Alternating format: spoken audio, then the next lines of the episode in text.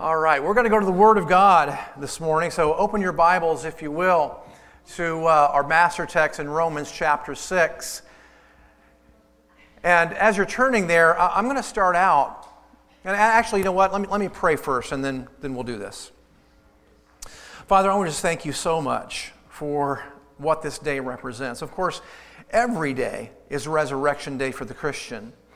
But there is a day where we love to celebrate the fact that you, Lord Jesus, did rise from the dead and you purchased salvation for us and you overcame death, hell, and the grave. You snatched away the, the keys to the, the death, hell, and the grave from Satan, the keys of the kingdom, and you plundered hell in Jesus' name. And thank you, Lord, that we are the beneficiaries of what you accomplished on the cross. So we're just going to celebrate that today, Lord. So as the word goes forth and it's proclaimed today, we pray that as I open my mouth, you would fill it with words of life, that as the word goes forth, that it would accomplish the purpose for which it is sent and not return void. And that your kingdom would be expanded today, that your enemy's kingdom would be decimated today. And as the word goes forth to proclaim the risen Savior, that the, the enemies of darkness would cower in fear and pain as the name of Jesus is proclaimed as risen and victorious. We thank you, Lord. In Jesus' name, amen. Praise God. All right, yeah. Well, I usually don't start my teachings with jokes, but I'm going to make an exception this morning. Uh, there was a man who decided to take his uh, wife and his mother in law to the Holy Land in Israel. And unfortunately, his mother in law passed away while they were there. And uh, the undertaker told him, well, You can have her body shipped back to the United States for $5,000, or you can have her buried right here in Israel for $150. The man thought about it for a moment and he decided to go ahead and have his mother in law's body shipped back to, to the United States. And the undertaker was a bit surprised. He said, Why would you spend that kind of money to ship the body back to the United States when you can have your dear mother in law buried right here in the land of the Holy Land for $150? And the man responded, Well, I heard that 2,000 years ago someone was raised from the dead here in the Holy Land, and I just didn't want to take the chance that that might happen again.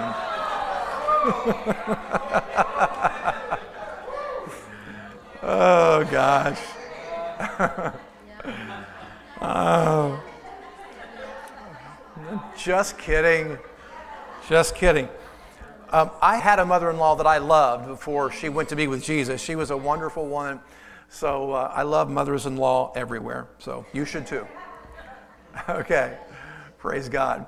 Well, on Easter Sunday, and what I prefer to call Resurrection Sunday, uh, I usually do a sermon, I do this almost every year. I usually do a sermon that highlights the historical evidence of the fact that Jesus was, in fact, raised from the dead. That really did happen. It's provable by history. Uh, and so I, I, usually like to give that kind of information on uh, Resurrection Sunday uh, because then that paves the way for me to give a proclamation of the gospel. But I'm going to go in a little bit of a different direction today. Now, and by the way, if you're interested in that kind of information about the historical evidence of Christ's resurrection, that that really did happen, I might recommend that you be, begin with a movie called The Case for Christ, which is the true story of Lee Strobel. Now, Lee Strobel was an atheist and a um, investigative reporter for the Chicago Sun-Times. And he was a very staunch atheist and his wife got saved, and that didn't make him very happy. So he went on a two year journey of investigating the claims that Jesus was raised from the dead. I mean, he looked at history, science. It took him two years. And he came away from that two year investigation convinced that Jesus did raise from the dead and that he is the Son of God and the Savior of the world, and he came back proclaiming his faith in Jesus Christ. He's only one person that did that. Or I'm, I'm sorry, he's only one of many people that did that. I could go on and on with other people down through uh, time who have done similar sorts of things and went out to try to come up with evidence to overturn various areas of the Bible, and uh, specifically the resurrection has been targeted over and over again, and those people came back believing. Okay, so um, again, I, I, I, love talking about that, but I'm going to go in a different direction today. I just feel like the Holy Spirit um, was guiding me to go in a different direction today. So today, I'm going to address the results of Jesus' death and resurrection and exactly what that provided. So if you're in Romans chapter 6, I'd like us to go ahead and read that master text. So if you will, stand with me and let's honor the reading of the Word of God. We're going to read the first seven verses of Romans, Romans chapter 6. And it says this What shall we say then? Shall we go on sinning so that grace may increase? By no means. We died to sin. How can we live in it any longer? Or don't you know that all of us who were baptized into Christ Jesus were baptized into his death? We were therefore buried with him through baptism in death, in order that, just as Christ was raised from the dead through the glory of the Father, we too may have a new life. I like another version that says we were raised to newness of life. I like that wording. If we have been united with him like this in his death, we will certainly also be united with him in his resurrection.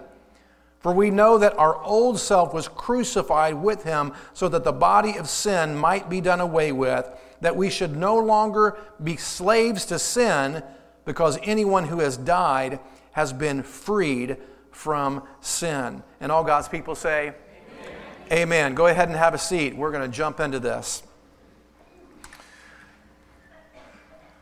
I heard a story of a, a goat farmer who had one of his goats stolen, and he was able to track it down after a few days, and unfortunately, he found it laying in a ditch which, with its feet tied together. And uh, when he untied the goat's feet, it just continued to lay there. It just it didn't seem to realize that it had been set free. So I, I guess it just got so used to lying there that that became its new reality. And so when it was unbound, they didn't know, what to do next. So the farmer actually had to pick the goat up and put it on its feet. And once it realized that it was free, it started to run and jump and leap about to, to enjoy its new freedom. Well, folks, I think um, a lot of Christians are in a similar state of bondage, and we're going to address that today as we talk about living in the likeness of Christ's resurrection. So, why did, I'm going to deal with this question first. Why did God make only one way to salvation? One way. Well, it's because mankind has a problem we cannot solve ourselves, and that problem is called sin. We can't solve that problem ourselves.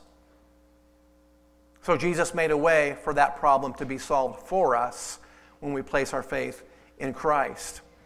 In Romans 3, verses 10 through 12 and verse 18, it says this There is no one righteous, not even one.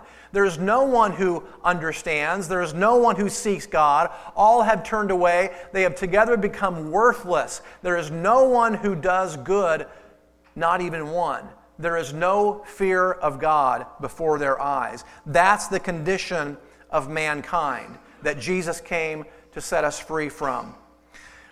So, why did Jesus make only, why did God only make one way through Jesus then? Well, it's because all other religions of the world, ladies and gentlemen, provide a means of, quote, spirituality that attempts to bypass the cross and personal repentance. Did you, did you hear what I said there? All other religions of the world, uh, I heard it explained this way all other religions are an attempt to reach up to God and to appease Him with some sort of ritual or behavior. But Christianity is God reaching down to man. Okay? So all other religions of the world provide a means of quote unquote spirituality that attempts to bypass that process. It attempts to bypass the cross and personal repentance. Let me show you what I mean. So, why do the masses reject the Savior? Well, folks, uh, once again, all other religions of the world are religions of works because that appeals to mankind's sense of accomplishment. That appeals to mankind's sense of accomplishment, like, I did this myself. But let me show you what the Bible says about that. This is a familiar passage right here. Ephesians 2, verses 8 and 9 says, For it is by grace, unmerited favor. It is by grace you have been saved through faith. And this is not from yourselves, it is a gift of God, not by works, all your religious ceremony and trying to appease God through your works, not by works, so that no one can boast. You're never going to be able to say, I made it to heaven or I please God because I dot every I and cross every T of the religious law. Okay? Because it's a, it's a gift. It's a gift of God, not by works, so that no one can boast. So we're not saved by good works, but we are saved for good works. Now, most people know this passage right here, Ephesians 2 8 and 9, but very few people uh, know what the very next verse is in verse 10, which address, addresses what I just said. For we are God's handiwork or workmanship, created in Christ Jesus to do good works, which God prepared in advance for us to do. So, once again, we're not saved by good works, but we are saved for and to do good works. This is a key concept right here. I really want you to get this, and this will excite you. God has never, get this, folks, God has never related to mankind based upon what we deserve. I'm talking about people that are in Christ. Through the cross and only through the cross, God now relates to those who trust in Him based upon what Jesus deserves. Are you awake this morning? Come on now, help me out here. That deserves a, a, little bit more of a celebratory response than that. Let's take a 10 second praise break on that point right there. Hallelujah. Praise God. I, I, I want to say that again. Through the cross and only through the cross, God now relates to those who trust in Him based upon what Jesus deserves. Hallelujah. So, I want to talk to you about then the transformative power of resurrection, the transformative power in resurrection. And by doing so, I'm going to introduce you to uh, several uh, Greek words. If, if you'll indulge me this morning, I'm going to get into the Greek kind of heavily this morning. I hope not to bore you with the ancient languages, but I think it's important to understand some of the ancient languages so we can realize what we're missing in the English translations. Because Greek, as I've said many times to you before, Greek is a very expansive language. And when, it's when, when such an expansive language is, is attempted to be squeezed down into this very simplistic language we know as English, we lose some things in the translation. So there's actually four different Greek words for redemption in the Greek and it's only translated into English as one word, redemption. So I'm going to introduce you to these four words, um, these words for redeem, uh, so that we can really more fully understand what redemption provided for us. So, to redeem something, I want to define that first. To redeem something means to gain or regain possession of something in exchange for a payment. Okay, that's what redeem means. Second definition redeem is a, means that it's a compensation for the faults or bad aspects of something or someone. That's what it means to redeem or redemption. We're going to reference here Colossians 1, verses 13 and 14, which says, For he has rescued us from the dominion of darkness and brought us into the kingdom of the Son he loves in whom we have redemption, the forgiveness of sins. Let me give you another one. In him we have redemption through his blood, the forgiveness of sins in accordance with the riches of his grace. That's Ephesians 1 7. And Romans 3:24 tells us all are justified freely by his grace through the redemption that came by Jesus Christ. Now, again, as I've already said, there's four different words in the New Testament for that word that's been translated down into one English word, redemption. okay? And they are these. I'm just going to show them to you, and then I'm going to define them and explain and elaborate more. They're agorizo, exagorizo, lutru, and apolutrosis. So by understanding redemption, we're able to comprehend and operate in our Christ bought freedom from and authority over the kingdom of darkness. So don't let the Greek that I'm going to dive into here lose you. I, am hoping to be able to explain this in a way that you'll understand it, that makes more sense, that elaborates on this term redemption even more because this is all really good news once you understand redemption. Okay, are you ready? Okay, now this part's not in your notes, by the way. The, the, the, Greek words and what have you, those are not, not in the notes. I thought that would be probably a little bit too laborious for your bulletin. Uh, so pay real close attention here. All right, so this first word, agorizo, in Romans 7:14, it says this: "We know that the law is spiritual, but I am unspiritual, sold as a slave to sin." All right, so that word "sold" in the ancient Greek is the word piprasko, and it describes a transfer of property, a transfer of property. And the word slave there is agorizo, which I want to talk about for a few minutes. Agorizo uh, was commonly referred to the marketplace, and more specifically, the slave market. Okay? So, this word for redemption, agorizo, was used to describe the condition that we were in prior to being redeemed. So, see, by the time that Jesus had come into the world, mankind was hopelessly and completely under the rule of a harsh taskmaster, Satan. Romans 6:17 says that we were servants or slaves of sin. We were slaves of sin. See, our slave owner did everything that he could to damage our self image and hurt or kill our bodies with various sin and vices designed to mar us emotionally and enslave us more thoroughly. See, whether we were aware of it or not, this hellish ownership took us ever deeper into the captivity of sin and total depravity.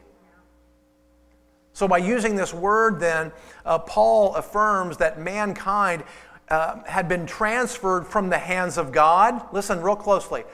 By using this word, Paul affirms that mankind had been transferred from the hands of God into a new owner, Satan.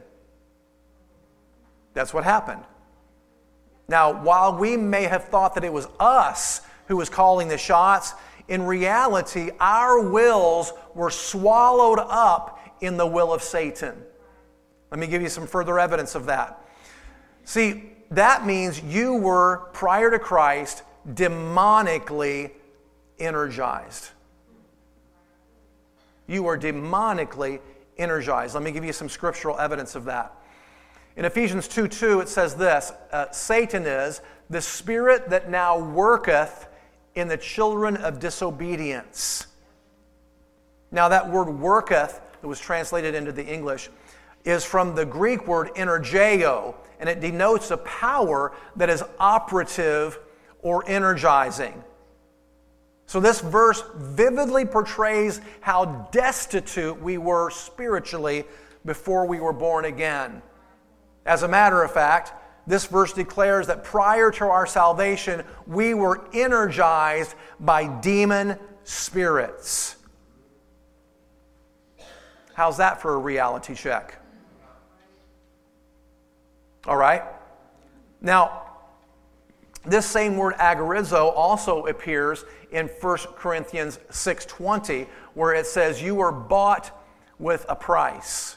You were bought with a price. So redemption, agorizo, fully understood, means that Jesus came into the, a, a stinking slave market, a stinking cesspool of a slave market to redeem us from our miserable state of bondage. So I want to elaborate. That word bought, uh, uh, bought in 1 Corinthians 6.20, you were bought with a price, is the word agorizo. So once again, it implies that Jesus came into a stinking slave market to redeem us out of our miserable state of bondage. He bought us out. Agorizo. Amen. Now let's look at another Greek word here for redemption that appears in the New Testament, and that's the word ex agorizo. Now this is a compound word. It comes from two words, ex, meaning out, and agorizo, which means the slave market. So the use of this word ex agorizo then for redemption describes someone who has come to purchase a slave out of the slave market, and it's used several times in Paul's epistles. Here's a perfect example right here. Uh, Galatians 3, uh, 3 13, which says, Christ has redeemed us, that's ex agorizo, he's redeemed us from the curse of the law. So this verse describes a slave who has been liberated, who has been liberated out of that disgusting slave market forever, never to be put back on the auction block again. Praise God. So, by using the word ex agorizo in connection with Jesus as redeeming us from the curse of the law, Paul was telling us plainly that Jesus' sacrificial death on the cross not only paid the penalty for our sin, but it also removed us from living under the curse and bondage of it in this life. Praise God. Yeah. All right, so I'm going to move on now to give you yet a third word that's used in the New Testament for redemption, and that's the word lutru. Lutru. It means to set a captive free by the payment of a ransom. Set a captive free by the payment of a ransom. And that appears in Titus 2:14 which says, "He who gave himself for us to redeem us, lutru, from all lawlessness and to purify for himself a people for his own possession who are zealous for good works. So, once again, that word redeem in that verse is taken from the Greek word lutru. So, let's elaborate on this. In using the word lutru, in connection with Christ's work of redemption, Paul reminds us that our freedom from Satan's power was extremely expensive. It was extremely expensive. In fact, it cost Jesus his own life and blood. It was the highest price ever paid for a slave in the history of mankind. So, once again, Titus declares that Jesus himself gave himself as a ransom in order to set us free. You getting happy yet? Well, I'm not done. There's yet a, a fourth word that's used in the, the Greek New Testament for redemption, and that's the word apolutrosis. Now, this is also a compound word. It comes from the words apo, which means away, and it conveys the idea of a return or something being returned back. Praise God. And the second part of that word apolutrosis is lutrosis, which is a derivative from the word that we just looked at, lutru, which again means to set a slave free by the payment of a, of a ransom. So that particular word appears in Ephesians 1 7 that says this In whom Christ we have the redemption, apolutrosis, through his blood, the forgiveness of sins according to the riches of his grace. Hallelujah. So, this fourth word for redemption tells us that God's ultimate purpose in redeeming us from Satan's slave market was to return us to the condition that we were in prior to our captivity. What's that refer to? The Garden of Eden. That's what it's referring to. So, by choosing this word, apolutrosis, Scripture declares that we were forever removed from that terrible place of slavery. And now we've been fully restored by the blood of Jesus Christ and placed back into right standing with God. Praise God. Now, now wait a minute. There's a condition on this. There's a catch. Okay? Here's the catch. When we repent, when we repent and turn to Jesus in faith, asking Him to be our Savior, we give up our rights and we become a living sacrifice. When we repent and turn to Jesus in faith, we are then fully forgiven, fully restored, and fully set free from Satan's former grip over us. Praise God. Hallelujah. Yeah, go ahead. Praise the Lord. Now, I want to talk about just for a moment here with this one verse, uh, Colossians 2, uh, verses 13 through 15, how God sees you now through the eyes of redemption. Okay, let's read this verse together. You were, past tense, dead because of your sins and because your sinful nature was not yet cut away. Then, after you came to Christ in repentance, then God made you alive with Christ, for he forgave all your sins. He canceled the record of the charges against us and took it away by nailing it to the cross.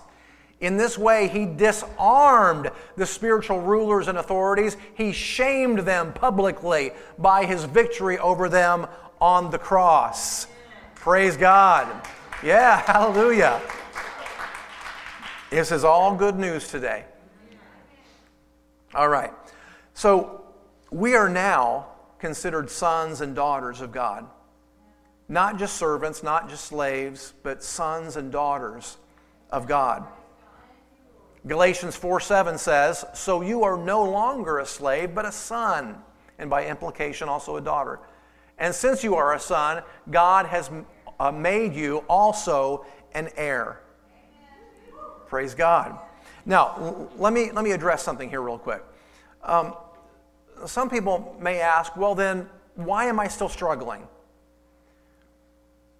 We know Hosea 4 6 says that my people are destroyed for a lack of knowledge. See, you can't have, and I'm talking about freedom from the bondage of sin and the control of sin, is what I'm referring to right now. You can't have what you don't know belongs to you because everything in God's kingdom is obtained by faith. I want to say that again. Everything in God's kingdom is obtained by faith. So it kind of goes back to the goat story that I told earlier. The goat laid there and got used to being bound. And so when it was set free, it didn't even realize it had been set free and just kind of continued to lay there until the farmer picked it up and put it on its feet. Okay? So if you don't realize how much Christ has set you free, you won't act free. You've heard me say something before that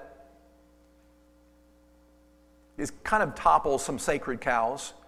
I think in some religious groups it would almost seem blasphemous, this next statement I'm going to make, but it's a very biblical statement.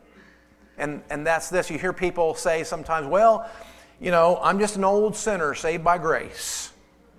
Well, I realize that's a popular saying in our culture, but let me tell you something, it's not biblical because the Bible says that when you come to Christ, you're no longer a sinner, you are a saint.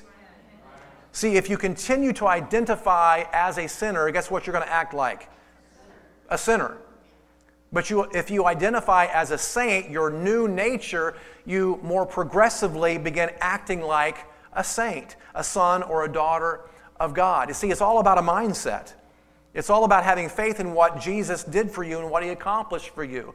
That's why you hear me quote this all the time, especially on our communion service Sundays.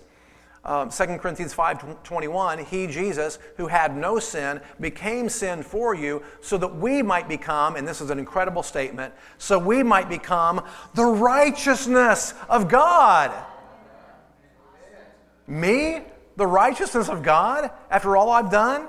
Yeah, because all those things, if you're in Christ and truly repentant, all those things are washed away. They're in the past. They're forgotten by God, not because He has a bad memory, because He chooses to forget them, throws them in the sea of forgetfulness and remembers them no more, throws them as far as the east is from the west, which is an infinite line, and remembers your sins no more. So when God the Father looks at you, He sees the blood of Jesus. So that you truly are the righteousness of God in Christ Jesus. Man, man, man, if I had a big industrial drill right now, I would just like drill that into your heads right now. Just, vroom. you are the righteousness of God in Christ Jesus. Say that with me. I am the righteousness of God in Christ Jesus. One, two, three. I am the righteousness of God in Christ Jesus. It doesn't matter how bad you blew it yesterday. If you're in Christ, you're the righteousness of God in Christ Jesus. And the devil would like to make you think, well, you've gone too far now. You've gone, I mean, you've gone too far now. You might as well just forget this whole thing and go the rest. Oh, he would love that. But see, he can only pull that over on you if you're ignorant about the Word of God. God will take you back and forgive you and wash you off yet again and again and again, as many times as it takes for you to come back to Him. His mercies, folks, are new every morning. His loving kindness is fresh every day. It's endless. The only way, listen to me, the only way that, that you can continue sinning and then be outside of God's good graces is if you eventually sin so often and so much and resist and stiff arm the Holy Spirit that your conscience becomes seared as with a hot iron, the Bible says, and you keep stiff arming the Holy Spirit. So the Holy Spirit's trying to tell you, don't do that, don't say that, don't go that way. And you're like, la, la, la, la, la, la, I don't want to hear it anymore. And then eventually, I don't know where that line is, but eventually you can fall away completely. But you know what else is true? You can come back any day. You can come back any day. Praise the Lord. Oh, praise the Lord. Thank you, Lord Jesus. Um, so, once again, we can't have what we don't know belongs to us. We have to get that concept of who we are in Christ drilled in our hearts and minds so that we can begin living and acting in the victory that Jesus has in mind for us. Aren't you happy about that? So let me uh, summarize really quick. Let me go back through those four Greek words really quick so you can uh, have another look at the redemptive process here. So agorazo uh, it, uh, really describes this Jesus came into the world to locate us in our depravity and personally inspect our slavery to Satan. That's one word for redemption. The second Greek word for redemption, ex agorazo, Jesus came to remove us from Satan's power. Lutroo, Jesus paid a very high price to purchase us out of slavery. And apolutrosis, Jesus restored us to the position of sons of God. Thus, we are fully restored and made joint heirs with Jesus Christ Himself. Hallelujah. All right, now I'm coming down home stretch here, but uh, let me go a different direction here. We are now free from Satan's power and over Satan's power. And I love this quote from Rick Renner in his book, Dressed to Kill. And this kind of like ties what I've said so far up into a very nice bow. And this is very exciting too. Uh, uh, let's read this together. Satan has no legal right to control us, our bodies, our families, our businesses, or our money. Although we once belonged to him, we are no longer his to manipulate or dominate. Through the blood of Jesus, we have been utterly and completely set free from Satan's control. Don't you love that?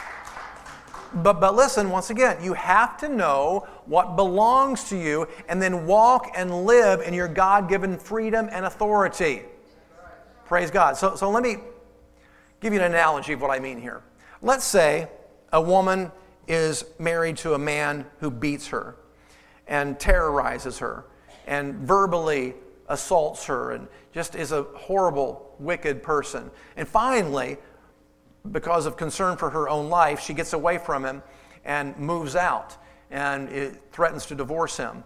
Well, he can continue to manipulate and dominate her through various forms of manipulation and control and fear. He can threaten her, or he can threaten to kill himself if she doesn't come back in order to try to gain her pity. And we've seen these types of scenarios play out over and over with people. different forms of manipulation. But once she realizes that she's now independent, and she doesn't have to be concerned with what happens to him at, at this point because it's not her problem anymore. Once she realizes that she's independent, that it's at that point that she can be free from his control. He's no longer able to control her once she gets a revelation that I don't have to be subject to this kind of treatment anymore. I don't have to live with a man who beats me up every other week. I don't have to live with a man who's cheating on me. I don't have to live with a man who's manipulating me and terrorizes me. Right? Once she gets a rev, and, and some people, some women, I'm telling you, they have this mindset that, you know, I just have to subject myself to this because, you know, I don't know what he'll do to himself if I leave. That sort of thing. Or there, there's this codependency sometimes where women cling to men who are horrible to them and cheat on them and, and, and physically abuse them. And, and just some women, because of their codependency, um, just allow men to control them like that. But once they get that revelation, I don't have to put up with this anymore, then they're free of that kind of control. And that's what I'm talking about where Satan is concerned. Once you get a revelation of what Jesus did for you on the cross, you don't have to be dominated by his tactics any longer. So let me elaborate on that for a moment. We are indeed free, indeed. Hallelujah. All right? So we are by right of purchase. Jesus purchased us. He purchased us off the, the auction block out of the slave market. We are by right of purchase, and because of the ownership of a new master, we are free now from the curses of the law.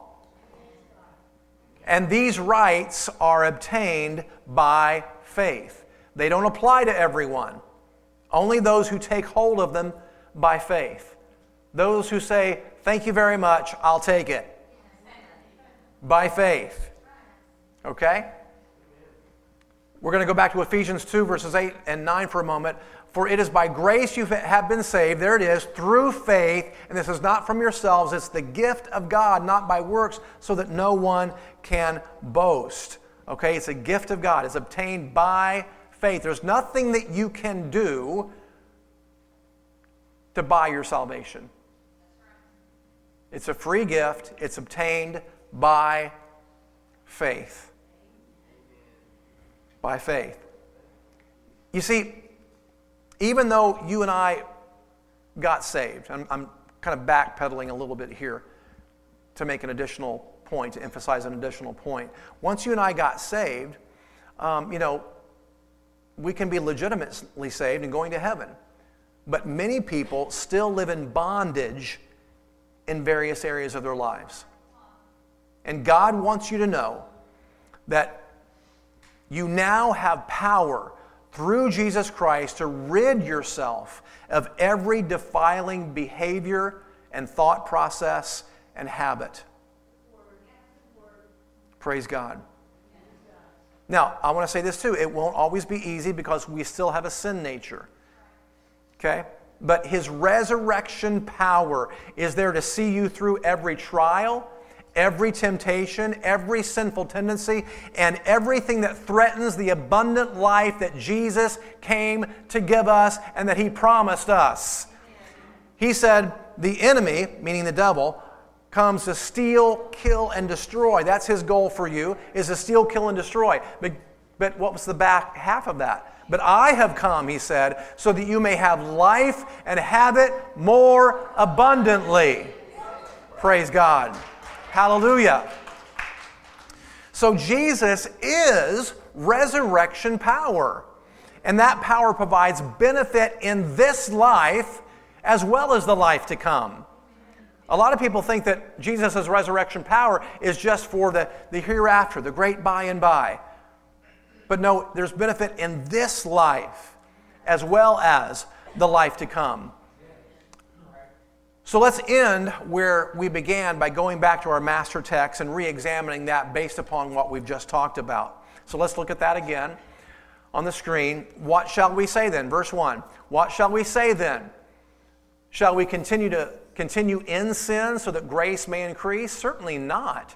How can we who died to sin live in it any longer?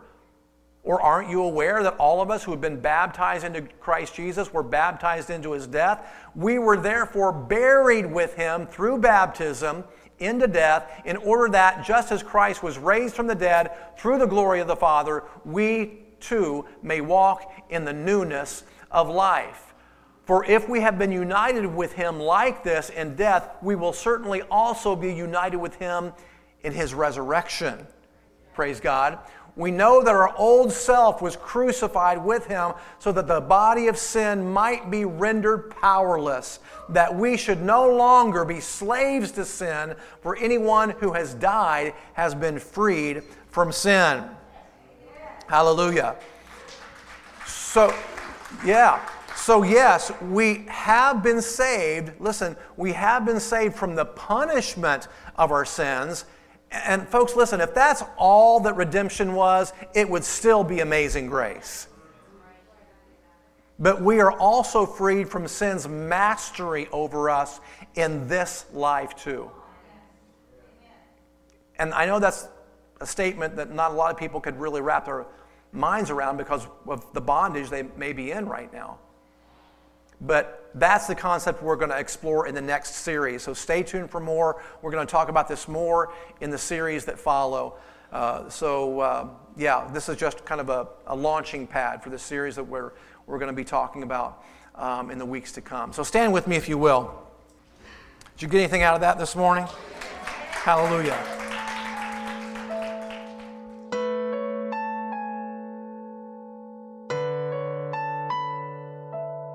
You've been listening to the teaching ministry of Pastor Andy Robbins and Blessed Life Fellowship. For more teaching and ministry resources, go to the church website at www.blessedlifefellowship.org. Thanks for listening, and may God's grace and favor shine on you.